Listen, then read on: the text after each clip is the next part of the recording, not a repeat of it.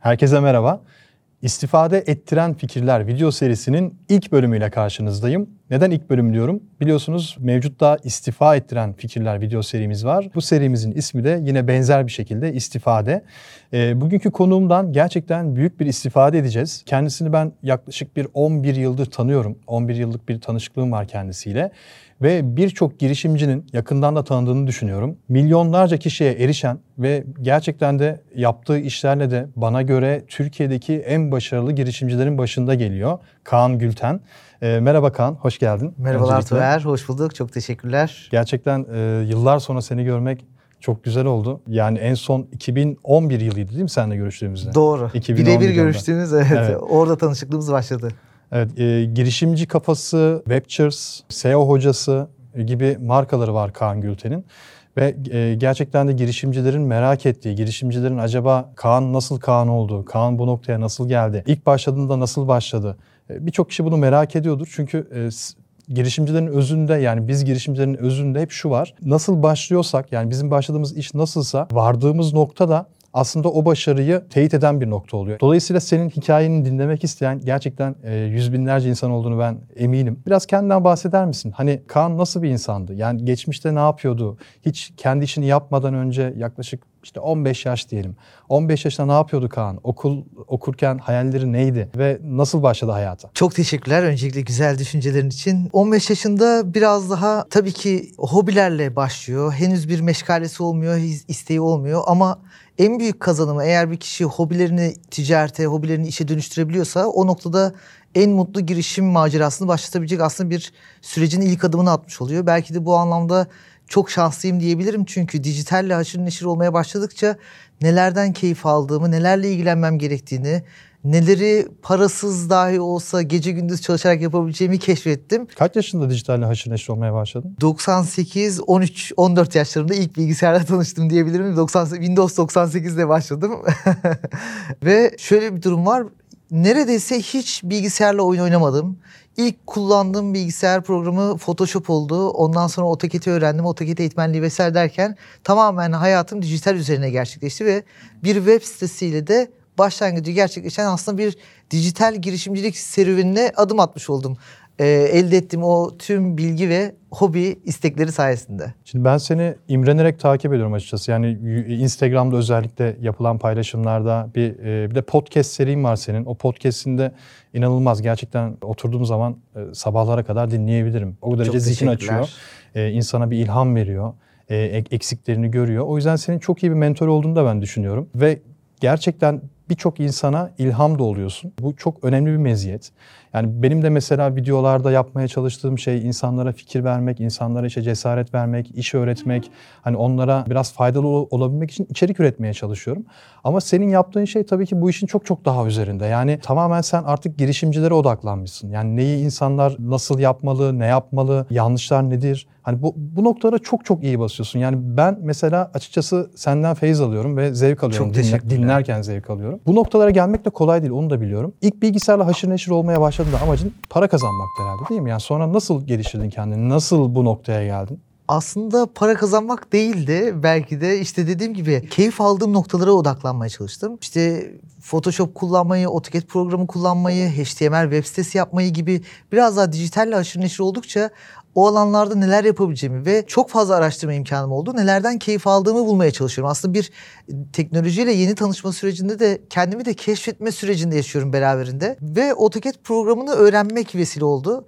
Öğrendikten sonra da bir kursa gittim. Dedim ki ben bu işin eğitmenliğini yapabilirim dedim. Öğrendim dedim. Çok iyi biliyorum. Aylardır beklettiğim bir kişi vardı dedi. Hemen telefon etti. O gün ders vermeye başladım. Çok ilginç AutoCAD bir şekilde. dersi verdi. Evet yani çok teknik bir program aslında baktığın zaman. Daha sonra o bir web sitesine dönüştü. Bildiklerimi daha fazla kişiye aktarayım diye. Daha fazla kişiye ulaşmak için kartvizit bastırdığım zaman şunu fark ettim. Bu işin böyle yürümemesi lazım. Bu işin dijital olması lazım. O zaman da AutoCAD, AutoCAD dersleri gibi kelimelerde eğer ilk sırada olursam daha fazla kişiye, yüzlerce, binlerce kişiye ulaşabileceğimi fark ettim. Bunun da SEO çalışması olduğunu fark ettim. Ve e, SEO'yu... SEO yani arama motor optimizasyonu. Aynen uygulamaya, öğrenmeye başladım. Ticari girişimde tam olarak bu noktada başladı zaten. Aslında bölümüm aktüerya, öğrendiğim teknik bilgi, teknikerlere, mühendislere anlattığım eğitimi AutoCAD, daha sonra SEO, daha sonra dijital pazarlama gibi tamamen kendimi bıraktığım aslında neden keyif alıyorsam, neyi büyütebiliyorsam, neyi daha hızlı öğrenebiliyorsam o tarafa doğru akışı bıraktığım ve keyif alarak çalıştığım bir serüven oldu diyebilirim aslında bu süreç. İnanılmaz. Peki o web sitesi duruyor mu hala? Yani insanlar kullanıyor mu web sitesini? O eğitim, AutoCAD içeriklerini Ee, durmuyor. Durmuyor mu? Autodesk telif hakkından alıyor. AutoCAD ismi geçen tüm domainleri topladı. Telif yedi. Evet ben hatıra olsun diye bırakıyordum aslında. İçerik giremesem de. Şu anda SEO hocası projesi ilk başladığım daha öğrenciyken bilgisayar başında evde çalışarak içeriğini hazırladığım, tasarımını hazırladığım site duruyor. O da tüm girişime adım atmamı sağladı. Sermayen var mıydı peki? Yani ilk başladığında sonuçta sermaye olmadan pek bir iş yapılamıyor biliyorsun. Ancak biraz şanslı olman gerekiyor. Ee, nasıl başladı hikaye, Ee, şirket kurma hikayesi? Evet güzel bir soru. İlk tabii ki ihtiyaç dijitalde baktığım zaman dijitalde bir girişim yapacaksak domain ve hosting gibi bir ihtiyaç var. Ben AutoCAD eğitmenliği yaptığım için az da olsa öğrenciyken bir gelire sahip olabiliyordum. Dolayısıyla dijitaldeki bu ihtiyaçlarımı karşıladım. Daha sonra ticari anlamda etkisini insanlar gördükçe, arama motorunda ilk sıralarda çıktık, çıktığı zaman ticarete katkısını fark ettikçe bu bir talep olmaya başladı ve ilk etapta çevremdeki kişilerle başladı. Geri dönüşleri muazzamdı. Yani ben artık altından kalkamıyorum taleplerin. Hatta bir parke satış yapan arkadaşıma yapmıştım bunu. Dedi ki yani aslında fabrika kurmayı düşünmeye başladım. Parke fabrikası kurmayı düşünmeye başladım demişti. Bunu gördükten sonra o alanda daha fazla hizmet vermeye başladım aslında. Freelance olarak ilk hizmetleri verdikten sonra 7 bin liralık bir sermaye birikimi oldu. Onunla da şirketi kurdum. Kendi sermayeni kendin biriktirdin yani. Evet. Güzel. Şimdi arama motoru optimizasyonu gerçekten önemli bir detay. Çünkü bugün bile yani hala biz e-ticaret yapan insanlar da aynı şeyi yaşıyor. Arama motoruna bir kelime yazıldığı zaman o kelimede ilk sayfada çıkmak yani e, tepelerde çıkmak inanılmaz bir trafik ve müşteri getiriyor. Yani bu çok büyük bir sektör zaten bunu bilmeyen yoktur. O yüzden yaptığınız işin çok değerli olmasını farkına varıldığı zamanlar o zamanlardı değil mi? Yani e, sonuçta insanlar bunu fark ediyor. Ya işte ben parke yapıyorum işte parke fabrikası kuracağım sayende. Çok fazla sipariş alıyorum çok fazla trafik alıyorum diyor.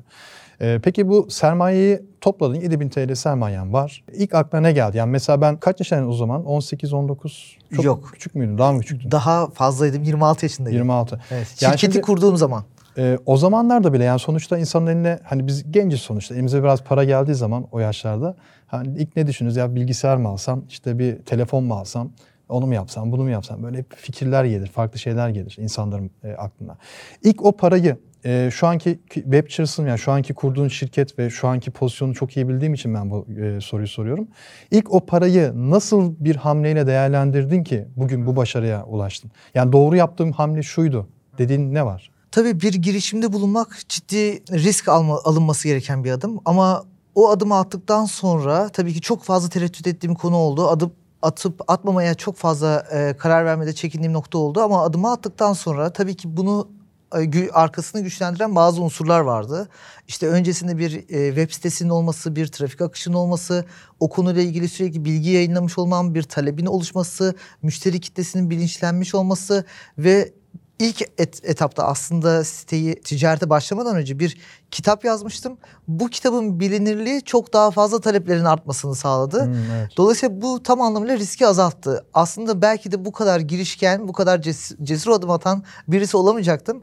Bu anlamda da girişim yapacak kişilerin aslında direkt bir işe tamamen gözleri karartıp girmesindense gireceği sektörü belirledikten sonra öncesinde hedef kitleyi oluşturmak adına bir yatırım yapması, belki bir, bir sosyal medya grubu kurması, belki bir Instagram grubu veya web sitesi kurup orada trafik çekiyor olması ticarete adım attığı zaman müşteri kitlesi arkasından getirebilecek bir gücü oluşturacağı için o anlamda daha cesur olmasını sağlayacak. Bunlar beni destekledi aslında.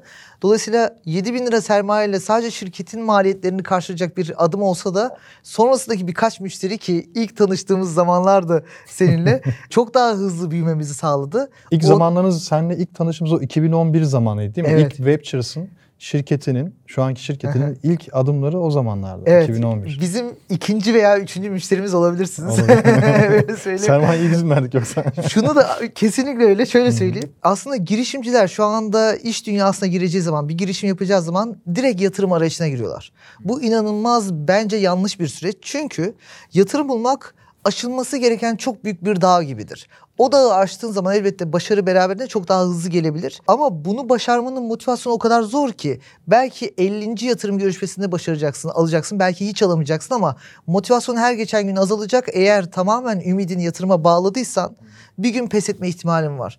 Ama eğer müşteriyi yatırımcı görürsen her sattığın içteki geliri şirkete daha fazla yatıracak, daha fazla şirketin büyümesini sağlayacak şekilde bir sermaye olarak görürsen o zaman çok daha ölçekli büyüyebiliyorsun. Ki zaten hani yurt dışında finans yönetimi de bu noktada çok önemli olduğu için yurt dışında genelde bir milli piyango çıktığı zaman parayı direkt vermezler. 10 parçaya, 100 parça, 100 aya bölerek verirler. Yani 1 milyon aldıysan 10 bin 10 bin alırsın mesela. Bu aslında o kişinin finans yönetimi olmadan çok büyük bir kriz yaşamaması için kontrollü harcamasını, kontrollü kazanım sağlamasını sağlamasına yol açar. Bu noktada da belki yatırım finans yönetimi olmayan o parayı nasıl kullanabileceğini bilmeyen kişilerin tökezlememesi adına da müşterilerin artan düzenli gelirlerini düzenli harcayacak kanalları oluşturarak yönetmesi adına son derece önemli. Bu anlamda ben sizi de aslında ilk yatırımcılarımız gibi görüyorum. O, o dönemki anlaşmamız inanılmaz önemli. Girişimlerin e, yatırımdan önce müşteri odaklanmasında fayda var bence. Ya inanılmaz yani açıkçası hiç aklıma gelmezdi. Yani müşteriyi bir yatırımcı gibi görmek aslında ondan kazandığın parayı hani içeride nasıl değerlendiririm işte nasıl potansiyel bir sonraki işlerime fayda sağlar hale getiririm düşüncesi inanılmaz. Çok güzel bir düşünce. Kısa bir hikayemizi anlatacağım ben Kaan'la. 2011 yılında çalıştığımız şirketin işte arama motoru optimizasyon hizmeti hizmetine, hizmetine ihtiyacı vardı. Ben de tabii Kaan'ı tanıyorum o zaman. İşte r10.net diye bir web sitesinde sürekli iş yapıyorduk kendisiyle. O zaman tabii profesyonel değildi. Hani e, profesyonel değil derken kurumsal bir yapıda değildi. Evet. Bireysel olarak hizmet veriyordu. Sonra dedim ki ya Kaan sen gel bizim şirkete yani bu şirkete bu hizmeti ver. Tamam veririz. Bir toplantıya çağırdık. Geldi toplantıya. Orada konuştuk vesaire. En son anlaştık. Bir fatura kesti. Şirkete fatura geldi. İşte bir tane kağıt. Böyle serbest meslek makbuzu gibi. Üzerine logo vesaire hiçbir şey yok. E, şirketin web çalıştı o zaman tabii ama yeni kurulmuştu tabii. Aynen. E, fatura böyle elle kesilmiş böyle e, şeydi. E, imza var, kaşe var neyse. Bizim yöneticimiz dedi ki üstümüz. Ya Tuğer sen bu adamı bize getirdin ama verdiği faturaya baksana bir garip abi dedi. Hani taksi fişi gibi dedi. Ama dedi nasıl güveneceğim dedi. Yani yanlış olmasın dedi. E, şey yapıyoruz yani SEO, optimizasyon hani teknik işler yapacağız dedi. Faturayı elle kesmişler dedi. Ben de şey dedim tabii koruma, korumam da gerekiyor. Çünkü senin ne kadar iyi olduğunu biliyorum o dönemde. Abi dedim sen şey yapma hani iyi firma ben kefilim problem olmaz. Fatura konusunda uyarırım dedim. Ondan sonra e, hatta uyardım sonraki faturanıza diji- dijital bilgisayarda basılı işte Webchers logolu falan geldi. O da aslında sizin ilk böyle başladığınız e, ilk zamanların bir tanığıydım aslında ben. Orada e, o anınıza tanık oldum. O da benim için bir gurur aslında. Süper. O faturayı gören nadir kişilerden birisi. Aynen öyle. Bu geri bildirim nasıl bir ufuk açtı bizde anlatamam sana. Dolayısıyla hani müşterinin de kalitelisi, müşterinin niteliklisi, işi bileni de aslında bir nevi Evet. mentor olmaya da başlıyor. Şimdi o geri bildirimden sonra biz tabii ki dijitale döndük. Faturayı kendi e, tasarımımızla basmaya başladık. O zaman e-fatura yoktu. Ve ondan sonra şöyle bir sürece girdik. Dedik ki matbaadan bir kağıt kartelesi alalım. Hı hı. Ee, örneklerini alalım. En kalitelisi, en dokusu, kumaşı en iyi olan, en kalını hangisi ona bastıralım. Hı hı. Faturayı gönderdiğimiz muhasebe departmanları hayran kalıyordu. O kadar güzel kaliteli bir kağıda baskı yapıyorduk ve çok kalındı. Hı hı. Bir süre sonra faturanın yanına Webchers logolu şeker göndermeye başladık. Aa, Şekerin hatırlıyorum maliyeti paketle 1 lira 1,5 lira belki ama karşı taraf 750 lira 1000 liralık hizmet alıyor ödemesini yapıyor ve diyor ki kargonun yanında gelen şeker faturanın yanında gelen şeker çok nazik çok teşekkür ederiz düşünceniz için. Yani baktığın zaman o ince detayların ne kadar aslında önemli olduğunu gösteriyor. Bu bize birçok sonraki aşamalarda aslında ışık açan bir şey oldu. Ben seninle iş süreçlerini toplantı konuşmasını da birçok yerde örnek veriyorum. Neden örnek veriyorum? Konuşmamızda şunu sormuştun.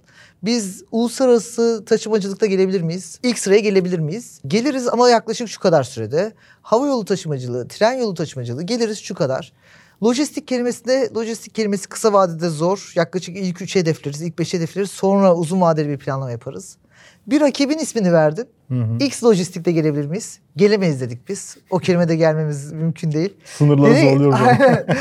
Şunu söylemiştin. Bunu kime sorsam geliriz dedik. Dediler sen gelemeyiz dediğin için sizinle çalışıyoruz demiştin. Evet. O anlamda işi bilenin de işi verenin de aslında işi bilmesinin ne kadar önemli olduğu hem çalıştığı şirketi hem çalıştığı ajans açısından bizzat yolun başındayken deneyimlemiş oldum. Bunu da genelde anlatırım örneği veririm.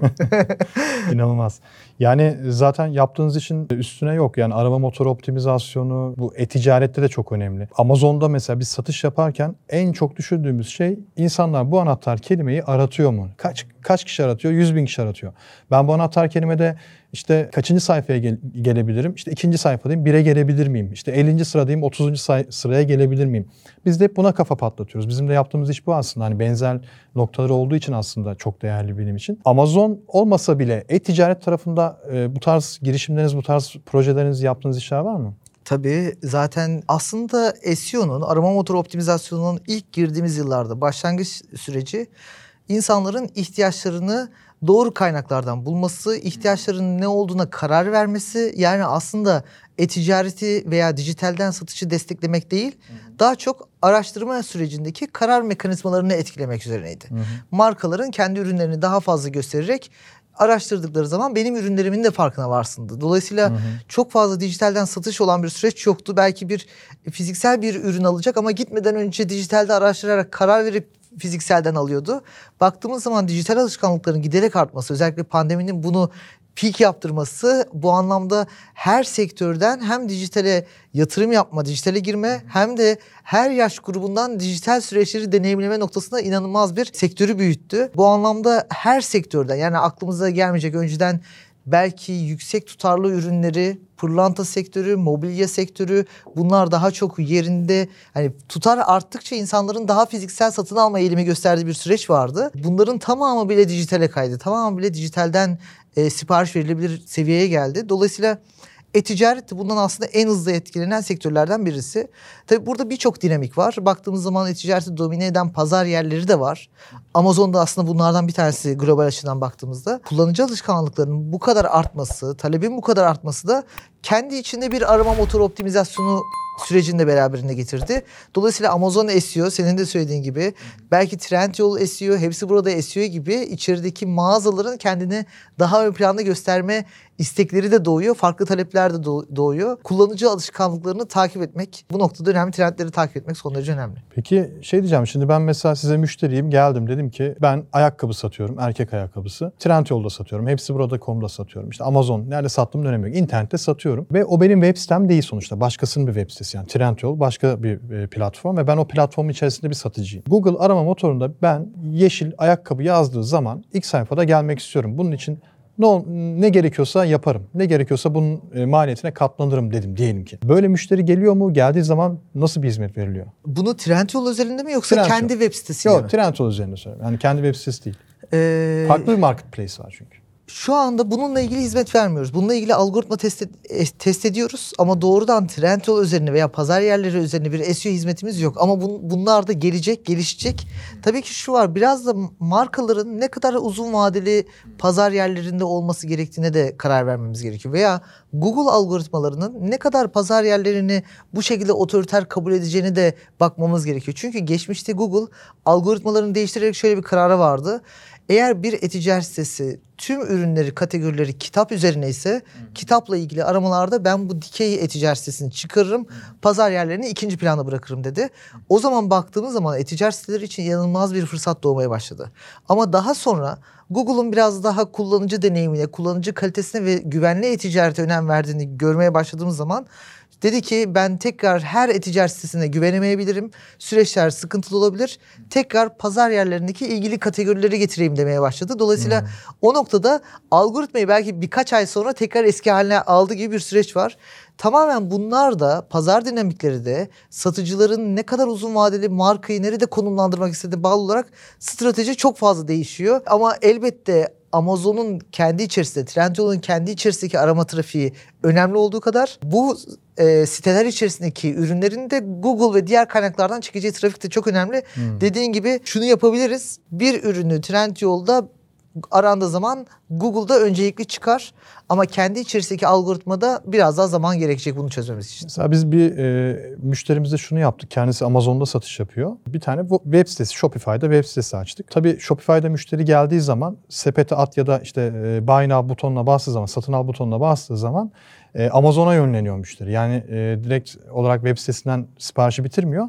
Amazon'a yönleniyor. Çünkü amacımız Amazon'a yönlenmesiydi e, gelen müşterinin. Ve mesela şöyle bir şey düşünüyorum. Tabii yanlışsam beni düzelt. Bu tarz web sayfalarını yani marketplace'lerin yani pazar yerlerinin haricinde bir web sayfası yaparak bir landing page, bir ara sayfa yaparak Google'da yükselmek daha kolay ve bu sayede hani marketplace'teki pazar yerlerindeki web sayfalarına da e, trafik çekilebilir diye düşünüyorum. Kesinlikle Yani öyle. hiç böyle bir şey yaptınız bilmiyorum ama e, bu bayağı parlak bir fikir şu sıra. Kesinlikle öyle. Bunu birçok sektörde, birçok açıdan aslında uyguluyoruz. Mesela mobil uygulama için aynısını söyleyebiliriz. YouTube videoları için aynısını söyleyebiliriz. Çünkü YouTube videolarında kendi içerisindeki algoritma kadar bir de web sitelerinin çıkan içeriklerinde o YouTube videosunun embed edilmesi olayı var ki Evet. bu da ekstra destekleyen konular. Dolayısıyla bir pazar yerindeki ürünü veya mağazayı harici unsurlarla ne kadar destekleyebiliyorsanız oradaki rekabeti o kadar güçlendirebiliyorsunuz. Aynı şekilde mobil uygulamalarda da benzeri bir strateji var. Mobil uygulama reklamları ile kullanıcıya ulaşma ve erişim inanılmaz maliyet. Yani belki indirime başı 10, 15, 20 liralara kadar çıkabilen bir maliyete Oo, ulaşıyoruz. Tabii sektörel olarak değişkenlik gösteriyor. Bu anlamda ziyaretçiyi mobil uygulama reklamıyla hedeflemek yerine ziyaretçinin web davranışları üzerinden bir landing page'e trafik çekerek oradan uygulamaya yönlendirmek çok çok düşük maliyetli bir e, kazanım sağlıyor. Bu bilinen bir şey mi yoksa sizin uyguladığınız bir şey mi? Uyguladığımız bir şey ama Güzel- uygulayanlar güzel- vardır güzel belki de. güzel taktikmiş ya. evet maliyetleri bu anlamda bayağı düşürüyoruz biz. Kesinlikle evet. E, ama sen de benzeri bir strateji e-ticarette yapıyorsun. Yo, E, benim kafamda şu an farklı farklı şimşekler çaktı şu an düşünüyorum. güzel güzel yani bayağı iyi fikir. Böyle başka fikirler varsa alalım yani. Laz- e, istiyor insanlar. Şu an kitabı açarak direkt söyleyemem belki ama e, akış içerisinde aklıma geldikçe paylaşırım. Kitap demişken cidden kitabını yazmış bir insan. Yani kitabı var. Yani kita- cidden kitabı var. Yani Google'a Kaan Gülten yazın. SEO üzerine, arama motoru üzerine. Hani kitabını yazmış de, de- deyimi tam oturan bir kişilik bana göre. Çok Gerçekten muazzam ya inanılmaz. Yani biz çünkü e-ticarette özellikle biz ürün geliştirirken işte çok satmaya çalışırken daha fazla ne yaparız? Daha farklı ne yaparız? Hep bunu düşünüyoruz mesela. Yani o yüzden senin fikirlerin burada bizim için çok kıymetli, çok önemli. Hani bunu tabii ki insanlar gelip bir hizmet, bir ücretli bir hizmet olarak da satın alabilirler. Ya da işte burada dinleyerek ya benim şu an kafamda şimşekler çaktığı gibi birisi der ki aa ben de şunu yaparım. Ben de şuradan şunu çıkartırım. İşte bak araba işte uygulama dedi, web sitesinden dedi, trafik dedi, ucuz oluyor dedi ha falan. Evet. Herkes bir şey bulur oradan bence Süper. kendisine. Aynen. Yani bir şey herkes bir şeyler çıkartabilir bence. Onun haricinde şey soracağım. Mesela sizin e, farklı bir konu tabii ki. Girişimci kafası. Yani 1 milyona yakın inanılmaz. Yani 1 milyona yakın takipçi var. Yani ben baktığımda hatta Instagram'a girdim dedim ki ya dedim bunlar işte SEO içerikleri yapıyor sonuçta. İşte arama motoru optimizasyonu yapıyor. Bu takipçiler fake olabilir diye düşündüm. Ama gönderilere bakıyorum. işte insanların yorumlarına bakıyorum bayağı bir yüksek. Yani tavan yapmış artık. Erişim zaten sen yanlış hatırlamıyorsan söylemiştin. Birkaç milyona ulaştı değil mi erişim? 8-10 milyon civarında 8-10 haftalık milyon vardı haf- erişimimiz var. haftalık. Evet. İnanılmaz ya. 1 milyona yakın takipçi var ve girişimci kafası tabii ki yaptığınız işten çok bağımsız, bambaşka bir şey anlatıyor. Yani insanların işte bizim burada vermeye çalıştığımız mesajları anlatan, insanların oradan kendine örnek ve feyz almasını gösteren cesaret verici hikayeler anlatıyor mesela orada. Paylaşımlar yapıyorsunuz. Bu nereden çıktı? Yani girişimci kafası çünkü sizin işinizle de çok alakalı değil ya. Evet. Ee, nereden çıktı? Nereden esti? Senin fikrin miydi yoksa biri çıktı da önüne mi koydun? Nasıl oldu? Şöyle oldu. Webchers ismini aslında bulurken yani şirketi kurmadan önce şirket ismi arayışındayken Webchers kelimesini Web Ventures kelimelerinden türettim. Yani web girişimleri daima kafamda bir girişim ekosistemine bir katma değer sunmak vardı aslında. Bunu Webchers olarak daha sonraları farklı şekillerde dijital melek yatırımcılık gibi bir formatta dijital pazarlama yatırım yaparak ortaya çıkardık ama girişimci kafası biraz daha geniş kitleye ulaşabileceğimiz, insanların kendilerini keşfedebileceği, keşfedebilmesini sağlayan bir süreci inşa ederek, e, inşa etme fikriyle ortaya çıktı. Tabii bu noktada Bizim başladığımız dönemlerde çok fazla mentorluk alabileceğimiz kimse yoktu. Hele de bir memur ailesinden geliyorsak ki Türkiye'nin Hmm. çoğunluğu bizim yaş, yaş grubumuzda o şekilde ilham alabileceği, örnek alabileceği, mentorluk alabileceği çok fazla kaynak yok. Bu anlamda çok fazla duvara tosladığım zamanlar oldu. O krizleri aşmak inanılmaz zor bir süreç. Yani onu fazlasıyla yaşadım. Hani keşke maaşlı bir işe lanet olsun bırakıyorum artık maaşlı bir işe döneceğim dediğim çok cümle oldu. Çok an olmuştur.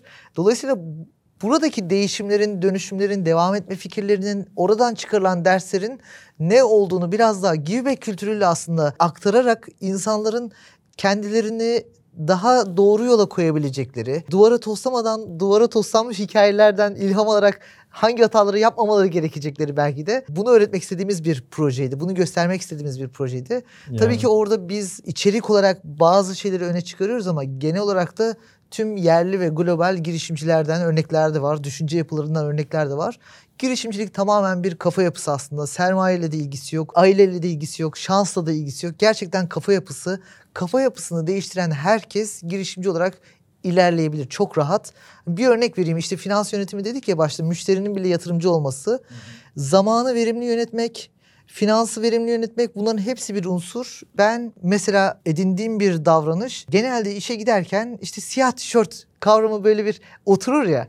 Bunun aslında ne kadar zaman kazandırdığını görmeye başladım. Yani her gün bir karar bir konuda e, 3-5 unsurla karar veriyorsanız gün içerisinde vereceğiniz çok önemli kararlardan feragat etmeniz gerekiyor belki de. Yani enerjinizi başka bir şeye ayırıyorsunuz. Veya finans yönetimi konusunda değer getirmeyen bir şeye yatırım yapıyorsan ilk başta bahsettiğin gibi para kazandıktan sonra ev araba alabilirdin.